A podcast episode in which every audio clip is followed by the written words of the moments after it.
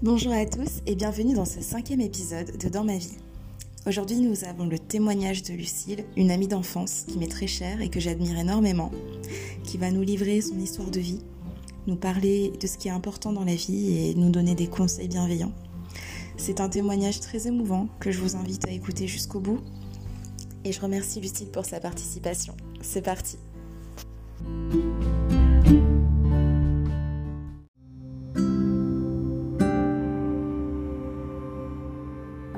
Je m'appelle Lucille, j'ai 24 ans et je suis tatoueuse. Alors moi je vais vous parler aujourd'hui de, mon parcours de vie, aussi bien euh, professionnel que personnel, parce que je pense qu'il y a beaucoup de choses à dire. et euh, voilà, donc moi j'ai euh, commencé ma vie d'adulte, enfin adolescente, adulte, d'une manière pas des plus évidentes. Euh, donc euh, à l'âge de mes 13-14 ans, euh, ma mère est tombée malade. Ma mère était infirmière. Et en fin de compte, on s'est aperçu qu'elle avait un cancer de la moelle osseuse. et donc elle a été malade pendant 3 ans. Donc j'étais encore au collège à ce moment-là. et pendant 3 ans, ça a été vraiment, vraiment très difficile parce qu'il y a eu deux greffes, de moelle osseuse. Euh, et euh, enfin, je, vous épargne les détails parce que c'est très compliqué, très long et très douloureux à expliquer. mais j'ai vu des choses choquantes. On a, dans ma famille, mon, frère et mon père, parce que j'ai un grand frère. Et donc, forcément, grandir avec ça, c'est pas évident. ensuite, donc j'étais dans un collège classique et l'enseignement classique ne me plaisait pas plus que ça. En fait, j'ai toujours été quelqu'un de créative et sensible. Et, moi, clairement, je me faisais chier hein, au collège. Euh, les matières classiques, ça m'emmerdait. Euh, du coup, euh, j'ai réfléchi à ce que je pouvais faire dans la région sans quitter ma région.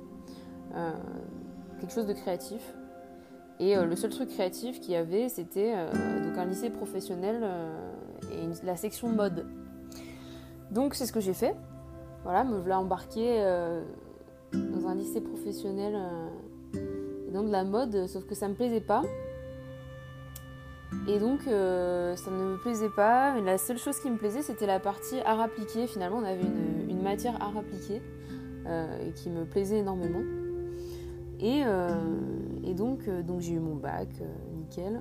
Et j'ai perdu ma maman à l'âge de 16 ans. C'était à peu près euh, fin première, début euh, terminale, si je me souviens bien. C'était en 2011. Euh, et, là, ça a, été, ça a été très difficile, forcément. J'étais très proche de ma maman, c'était mon modèle sur Terre, on était, on était très très très proches. Et ouais, ça a été un, un, choc, mais je j'ai gardé toujours la face, euh, j'ai essayé de, voir le côté positif des choses et de rester forte. Euh, mais j'étais jeune. J'étais quand même jeune. Euh, et je vous ai dit, j'ai vu des choses, des images un peu traumatisantes de ma maman, aussi bien physiquement que mentalement. voilà, je pense que c'est pas, c'est jamais évident de perdre un parent aussi proche. Enfin, de toute façon, un parent c'est forcément proche, mais de toi aussi jeune donc, euh, moi, j'ai décidé ensuite, euh, professionnellement, de, faire une mana, une mise à niveau en art appliqué. Donc, c'est une, première année de. C'est une première année de licence, on va dire, c'est une licence en art appliqué. Si vous venez pas d'un bac, euh, d'un bac art appliqué, je crois, d'un bac en art, vous êtes obligé de faire une licence. Donc cette mana, c'est une année euh, la valider pour pouvoir ensuite accéder à un BTS en, design, donc soit euh, n'importe quel design, tout et n'importe quoi. Ça peut être design graphique, design d'archi, design textile, euh, voilà. Et donc moi j'ai pas été prise dans les publics. Donc, mais par contre j'ai été prise à l'ISA, donc c'est l'Institut supérieur des arts appliqués, et donc à Nantes. Donc moi je viens de Poitiers, enfin du moins j'ai grandi à Poitiers, et donc bah là c'était voilà nouvelle vie à Nantes pour moi, toute seule. Euh, première fois que je prenais mon indépendance. Euh, donc euh, j'avais 17 ans parce que je suis née en septembre. Donc à la rentrée, j'étais même pas majeure. Et voilà, donc c'était, c'était franchement, c'était, c'était vraiment sympa. C'était sympa, mais c'était hardcore au niveau du boulot. quand on passe d'un bac pro où on fait rien du tout à, une mana où on a une dose de boulot assez incroyable, bon, ok. Bon, je l'ai validé. je l'ai validé et, et, ensuite je me suis dirigée vers un BTS design graphique option print. Et là, euh, là, ça a été compliqué. déjà parce que je trouvais que l'ambiance euh, dans nos promos, c'était pas, pas la folie. On avait toujours plus de travail. Euh, et en fait, je me rendais compte que plus les travaux tombaient, moins j'aimais. Et moins j'aimais ce qu'on nous donnait à faire. Quoi. Donc, ouais, je me, je me, suis rendu compte que c'était certainement pas ce que je voulais faire de ma vie. Euh, j'y allais tous les jours à reculons, sachant qu'on avait des horaires de folie, on avait un boulot de folie. moi j'étais exténuée et je pense qu'on était tous comme ça, on était tous très stressés. Euh, enfin, c'était une ambiance très particulière et surtout quand on n'aime pas ce qu'on fait, c'est encore plus difficile de se donner. Euh, et en fait, bah, été jusqu'à la fin de la première année quasiment, juste avant les examens de fin de première année. Et je suis encore désolée aujourd'hui pour, pour les personnes que j'ai pu blesser, mais j'ai pris mes clics et mes claques en plein cours et je, je suis plus jamais revenue. Je suis plus jamais retournée euh, en cours. J'ai complètement abandonné. Hein. C'est un abandon. Et ça, a été difficile euh, pour moi de, vivre euh, cet échec. Parce qu'à l'époque, je ne savais pas que les échecs, ça, nous, sert énormément et on apprend beaucoup de ces, ces erreurs finalement. J'avais pas du tout cette mentalité-là à l'époque. Euh, mais c'était un besoin vital de quitter l'école. Euh, pour mon bien-être mental, euh, j'avais besoin de partir. Je ne pouvais plus rester là-bas. C'était plus possible. Donc ben, là, s'en est suivi des années où ça a été très difficile pendant quelques temps. Je ne saurais pas vous dire combien d'années, mais clairement parce que pourquoi? Parce que j'étais dévastée. je pense que l'école, psychologiquement, ils nous ont tellement poussé dans nos retranchements, moi je savais plus où étaient mes limites et euh, puis clairement je me sentais comme une merde parce que déjà euh, parce que le fait d'abandonner c'était difficile pour moi. Et aussi ben, à l'école c'est vrai qu'on se prenait pas mal de réflexions parce que le taf était enfin pour ma part pas forcément toujours bon forcément parce que j'aimais pas ça donc je me donnais pas. Et, euh, et ben tu te sens comme ouais comme une merde. Tu te dévalorises beaucoup et et clairement, je savais pas quoi faire de mes dix doigts. Donc là, à cette période, j'avais à peu près 20 ans. Euh, euh, là, j'étais vraiment pas bien. Franchement, je crois que j'avais touché un peu le fond. Et ce qu'il y a, c'est quand on n'est pas bien, c'est dans les périodes de faiblesse comme ça que toutes les choses qui nous angoissent ou nous font du mal bah, ressurgissent. Et tout s'est un peu entremêlé entre le décès de ma maman, euh, bah, mes problèmes à côté, le fait que je fasse rien tous les jours, je me sentais bah, nulle. Et, et j'étais très isolée, donc j'étais toujours à Nantes. Et ensuite, j'ai décidé de revenir sur Poitiers. Euh, et, euh, et, donc, euh, là, ensuite, je me suis dit, bon, qu'est-ce, que tu veux faire? Où est-ce que tu veux aller? Puisque mon, ma maison de, de, famille a été vendue et il fallait absolument que je parte parce que je ne pouvais pas retourner dans la nouvelle maison de mon père et de sa nouvelle compagne. donc, bah, il fallait absolument que je trouve un lieu où habiter, on va dire. Et euh, bah, j'ai décidé de venir sur Bordeaux. Euh, j'ai décidé de venir sur Bordeaux m'installer parce que c'est un peu une ville de cœur qui est proche euh, des, éléments.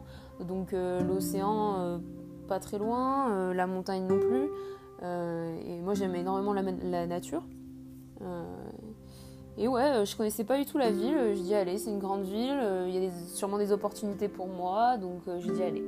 Donc j'ai pris un petit studio et et là, euh, je faisais déjà pas mal de sport euh, sur, la dernière année à Nantes. Je faisais vraiment énormément, énormément de sport. Et euh, donc j'ai continué à Bordeaux en arrivant ici, en m'inscrivant à une salle.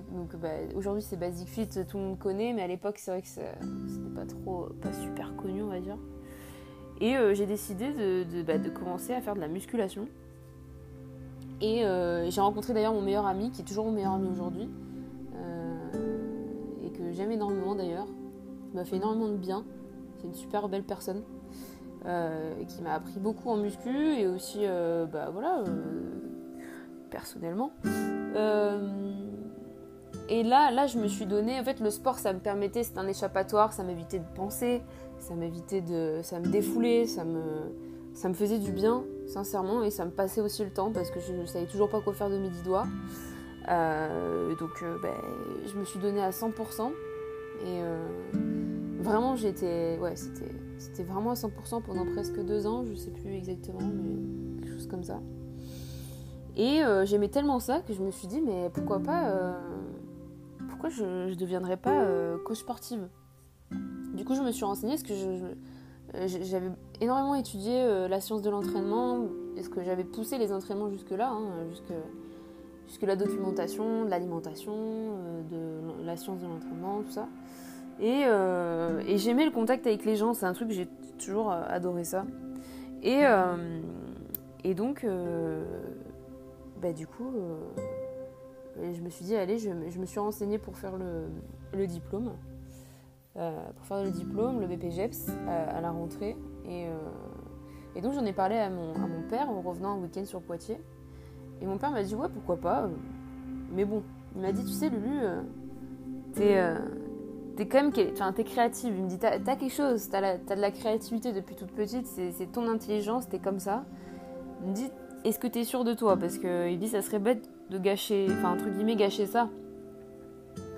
Et euh, moi, il y avait une petite idée qui me trossait dans la tête, euh, parce que j'étais déjà tatouée, j'ai fait mon premier tatouage à Nantes, euh, qui était d'ailleurs en lien avec ma maman. Et, et j'avais continué ici à, Bordeaux en arrivant sur Bordeaux. Et c'était une, une, une, une, débutante, si je peux dire, enfin ça faisait pas très longtemps qu'elle tatouait. Et quand j'ai vu ses dessins, et je me suis dit, mais en fait, c'est son parcours qui m'a, moi, donné. Je me suis dit, mais pourquoi pas moi, en fait?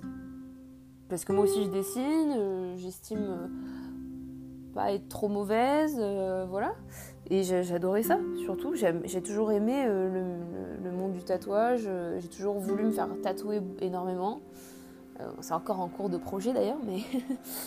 Et ouais, je me suis dit, franchement, c'était un peu un rêve pour moi, mais un rêve impossible me suis dit, mais comment je peux prétendre un jour euh, être tatoueuse? C'était un peu un rêve caché. Euh. Et, là, je me suis dit, euh, je me suis dit pourquoi pas? Franchement, pourquoi pas? Parce que quitte à choisir entre le fait d'être coach sportive ou, ou de tatouer, ben, clairement, je préfère le, tatou. Parce que c'est moi, c'est la créativité, ça fait partie de moi. je ne peux pas m'empêcher de créer, d'imaginer des choses, de dessiner, de, de, mettre sur papier mes idées. Et voilà, c'est une passion pour moi. Beaucoup plus que le sport d'ailleurs. Le sport, c'est un loisir, c'est un hobby. Euh, j'adore ça aussi. Mais c'est pas une passion, je dirais. Et je pense qu'en fait, je me suis juste trompée. C'est juste que le sport, c'était tellement mon échappatoire, ça me faisait tellement du bien dans la tête que je me suis dit que c'était ma passion alors que je me trompais.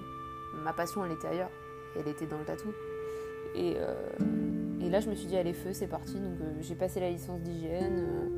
Et puis bah, je me suis rendu compte qu'il fallait absolument un lieu, euh, une zone à tatouer aux normes, parce que je voulais faire ça correctement. Et bah, du coup, euh, par la force des choses, comme j'ai un 22 mètres carrés encore aujourd'hui, bah, je pouvais euh, pouvais pas du tout aménager une pièce, puisque je n'ai qu'une pièce. En plus, j'ai un chat, donc c'est pas possible. Donc je me suis dit, bah, il faut que je prenne un local. Donc c'est ce que j'ai fait. Et bah, de fil en aiguille, ça s'est transformé en salon, alors que c'était pas forcément ce que je voulais au début, parce que je savais pas tatouer. Je me suis dit, oh, tu vas monter un salon, tu sais pas tatouer, c'est moyen. Et en fin de compte, ça s'est transformé comme ça.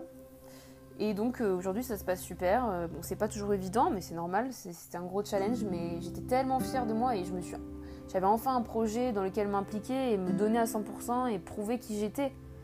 Et euh, mais j'étais toujours personnellement par rapport à ma maman, du coup c'était toujours encore très compliqué et j'avais beaucoup de mal. Je faisais les choses mais ça me demandait énormément d'énergie. Et là, euh, récemment, donc ça fait maintenant presque trois ans que j'ai le, shop et que je tatoue du coup. et pendant le confinement, là, les, récents événements, moi personnellement m'ont poussé à, à, rentrer en phase d'introspection et, euh, et je, je me, ça a été très difficile, honnêtement, le confinement, ça a été euh, assez hardcore.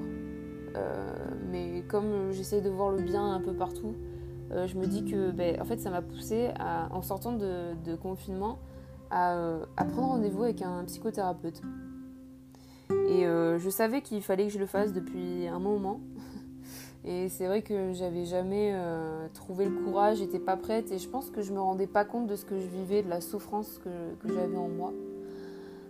Mais là, là j'avais clairement envie de m'en sortir. Euh, je pense que voilà, c'est peut-être le fait aussi de passer un cap. Enfin, passer un cap, c'est relatif, mais cette année, je, vais avoir 25 ans en septembre, donc je me dis, euh, 25 ans, il serait peut-être temps que tu commences à être mieux.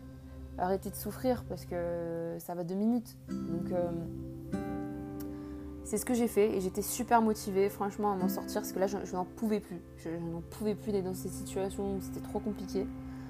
Euh, et donc c'est ce que j'ai fait et ça m'a fait un bien incroyable.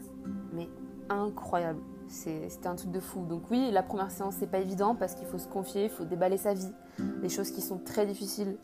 Euh, mais ça n'a pas duré longtemps en plus. Franchement, j'ai trouvé un super thérapeute. Et on a fait une technique qui s'appelle la technique EMDR pour, euh, pour soigner les traumatismes. Parce que oui, j'ai vécu un traumatisme. je me rendais pas compte que c'était à ce point, mais apparemment si. Et euh, cette technique, euh, en fait, elle vise à, reclasser les informations qui n'ont pas pu être classées dans notre cerveau. Donc si vous voulez, euh, dans la journée, quand on vit des activités, différentes activités, le soir, sur la première phase de sommeil, le cerveau va classer ces informations dans des cases, des différentes cases, et c'est ce qui fait que vous êtes en bonne santé mentale. Euh, et, en fait, pour classer ces informations, euh, le corps va se servir de mouvements oculaires. Donc vos yeux euh, font une espèce de va-et-vient de droite à gauche, en haut, en bas, circulaire. Et ça, on s'en rend pas compte, mais, voilà, comment il classe ces informations. Et, quand on vit un traumatisme, le traumatisme est, souvent accompagné d'une émotion très forte et tellement forte qu'elle bloque la classification de cette information. Et c'est ce qui fait que l'information, du coup, est latente dans le cerveau. Euh, et, en gros, à chaque fois qu'on revit quelque chose qui nous fait penser au traumatisme, on revit l'émotion traumatique. Et c'est ce qui fait qu'on ne peut pas passer à autre chose. Et surtout, dans mon cas à moi, que je ne peux pas faire mon deuil. Que j'ai pas pu faire mon deuil. Donc en fin de compte, physiquement, je ne pouvais pas faire mon deuil. Donc j'avais absolument besoin de cette aide. Et donc cette technique vise à reproduire ces fameux mouvements oculaires pour pouvoir classer cette information. Donc il faut revivre le moment. Il faut revivre le moment pour, euh, pour euh, ressentir l'émotion, revivre l'émotion. Et, lui va traiter cette émotion en faisant les mouvements oculaires, euh, donc avec ses doigts devant vos yeux, il faut les suivre, enfin voilà. Et ça, ça après pendant deux semaines, deux semaines ça a été difficile parce que en fait j'ai fait mon deuil. C'est fou hein c'est incroyable, mais je trouve ça super. Et ensuite, on a fait une séance d'hypnose. Et l'hypnose, j'étais très réticente parce que je suis quelqu'un qui.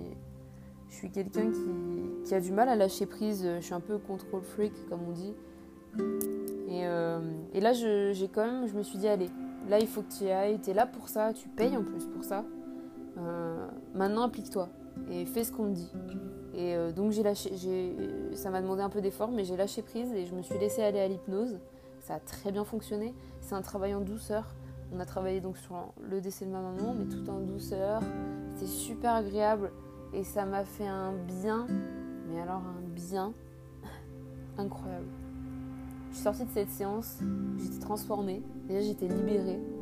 J'ai senti que j'avais un poids, un, vrai poids en moins. Comme ce boulet là contre un balle. Je me sentais lourde avant. Euh, j'avais besoin d'énormément d'énergie pour faire les choses et, aujourd'hui c'est tout l'inverse. Je me sens super légère et j'ai beaucoup plus d'énergie, paradoxalement. Et, euh, ça m'a pris deux séances parce que le combo, euh, le combo des deux, c'est apparemment ça marche du feu de Dieu. Et ça a été prouvé, euh, je ne suis pas la seule dans ce cas-là, il en traite énormément. il me dit à chaque fois c'est pareil, ça marche super bien. Donc comme quoi des fois je me dis mais j'ai passé 9 ans de ma vie à souffrir de ce, décès de ma maman. Parce que même si oui, j'essayais de, j'essayais de me dire que bah, c'était mieux pour elle parce qu'elle souffrait énormément.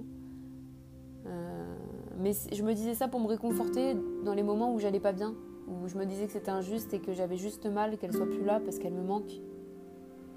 Mais maintenant, euh, quand je repense à son décès, je me dis, ben, en fait, c'est juste. Euh, c'est bien, c'est apaisant. C'est apaisant pour elle comme pour nous parce qu'elle ne souffre plus. Je sais pas où aller et je ne crois en rien. Voilà, j'essaye de croire en moi déjà, c'est bien. et, euh, et moi, je, ouais, ça m'apaise et c'est comme si ça avait calmé mon feu intérieur, mon feu qui me brûlait, qui me faisait du mal. C'est un peu comme ça que j'illustre ma, souffrance, enfin euh, et ouais, donc c'était sympa. Et ensuite, on a travaillé sur l'identité. Sur l'identité, et, euh, et c'est des travaux tout bêtes, encore une fois, avec un peu d'hypnose. Alors, euh, franchement, euh, c'est génial parce que ces travaux-là, ça demande, oui, de l'implication pendant la séance, mais finalement, c'est quoi Moi, j'ai mis, j'ai eu 4 séances, donc c'est 4 heures. 4 heures sur une vie, c'est quoi? C'est rien du tout. Parce qu'après, vous rentrez chez vous et vous vivez votre vie et vous voyez si ça marche ou pas, si l'exercice marche ou pas sur vous. Donc en fait, je me dis, mais moi j'ai eu peur toute ma vie d'aller voir quelqu'un, peut-être par fierté. Euh, et en fin de compte, je me dis, mais j'aurais tellement dû le faire plus tôt, parce que j'ai passé 9 ans de ma vie à, à passer à côté de ma vie. Alors qu'il suffisait juste de faire un pas vers quelqu'un qui peut t'aider. Parce que oui, c'est un médecin comme un autre, enfin, c'est pas vraiment des médecins, mais dans l'idée, c'est que vous, avez mal au ventre, euh, je sais pas, ou mal à la tête, vous allez voir votre médecin traitant. Euh, vous avez mal au dos, vous allez voir un kiné ou un, ostéo. Je veux dire, il y a, des, y a des, docteurs, on va dire, pour tout, pour tous les maux. Et le mal euh, psychique, eh ben, ça peut aussi se répercuter sur votre corps aussi, ça il faut le savoir. Mais voilà, dans l'idée, c'est que c'est pas, pas plus compliqué de prendre, que prendre rendez-vous chez le médecin. Alors oui, ça demande un peu d'implication. Oui, des fois, vous allez entendre des vérités qui vous font mal. Mais franchement, ça vaut le coup. Ça vaut le coup parce qu'on n'a qu'une vie. Et ça, moi, je le sais mieux que personne. Parce que ma mère, elle était en super santé, mentale et physique. Et en plus de ça, elle soignait les gens. Et, là, ça, te met une, claque dans la gueule. Je veux dire, euh, quand tu, tu entres dans ta vie d'adulte, en te prenant ce type de claque, tu te dis waouh, c'est ça la vie? Ah ouais, ah ouais, c'est compliqué.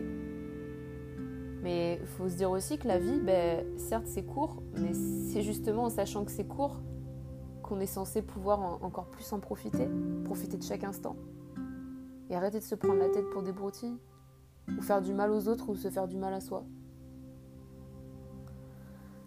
Et voilà, et aujourd'hui je pense être quelqu'un qui, qui, a enfin euh, retrouvé sa, sa, vraie personnalité et, euh, j'ai lâché mes boulets et j'accepte mon passé et, euh, je, pense que je vais vivre beaucoup plus sereinement ma, vie, euh, ma vie future.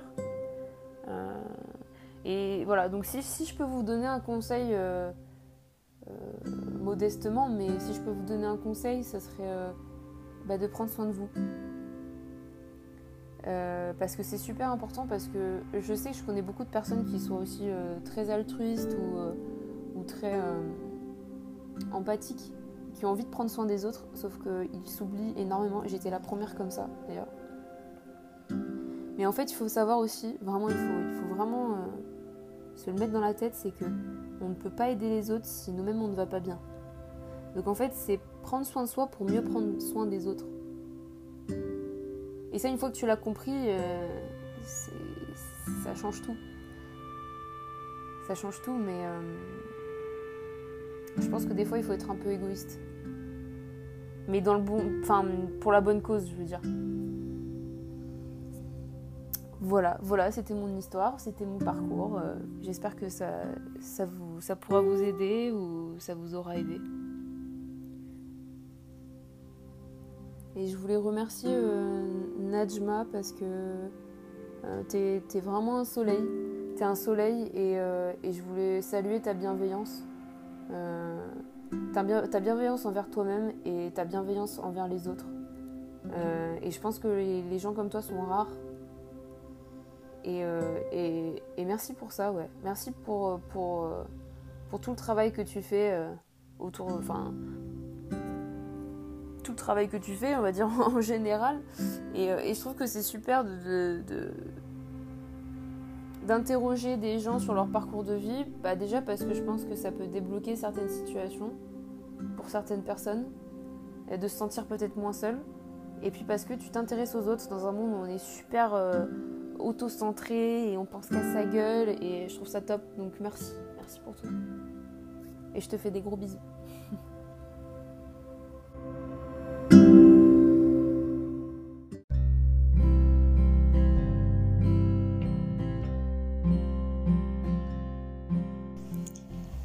J'espère que ce témoignage vous aura vraiment fait du bien. À moi, ça m'en a fait. Je remercie encore Lucille pour sa participation et, euh, je suis très très heureuse de, voir que ce parcours de vie est euh, tourné que vers du positif et qu'on n'en retient que du positif. Lucille, je te souhaite énormément de force, de courage et j'espère que les prochains mois et les prochaines années seront remplis, mais remplis de joie et euh, de plein de petits bonheurs au quotidien. Voilà, nous nous retrouverons prochainement pour un prochain épisode de Dans ma vie. Merci d'avoir été avec nous encore une fois et à bientôt. Au revoir.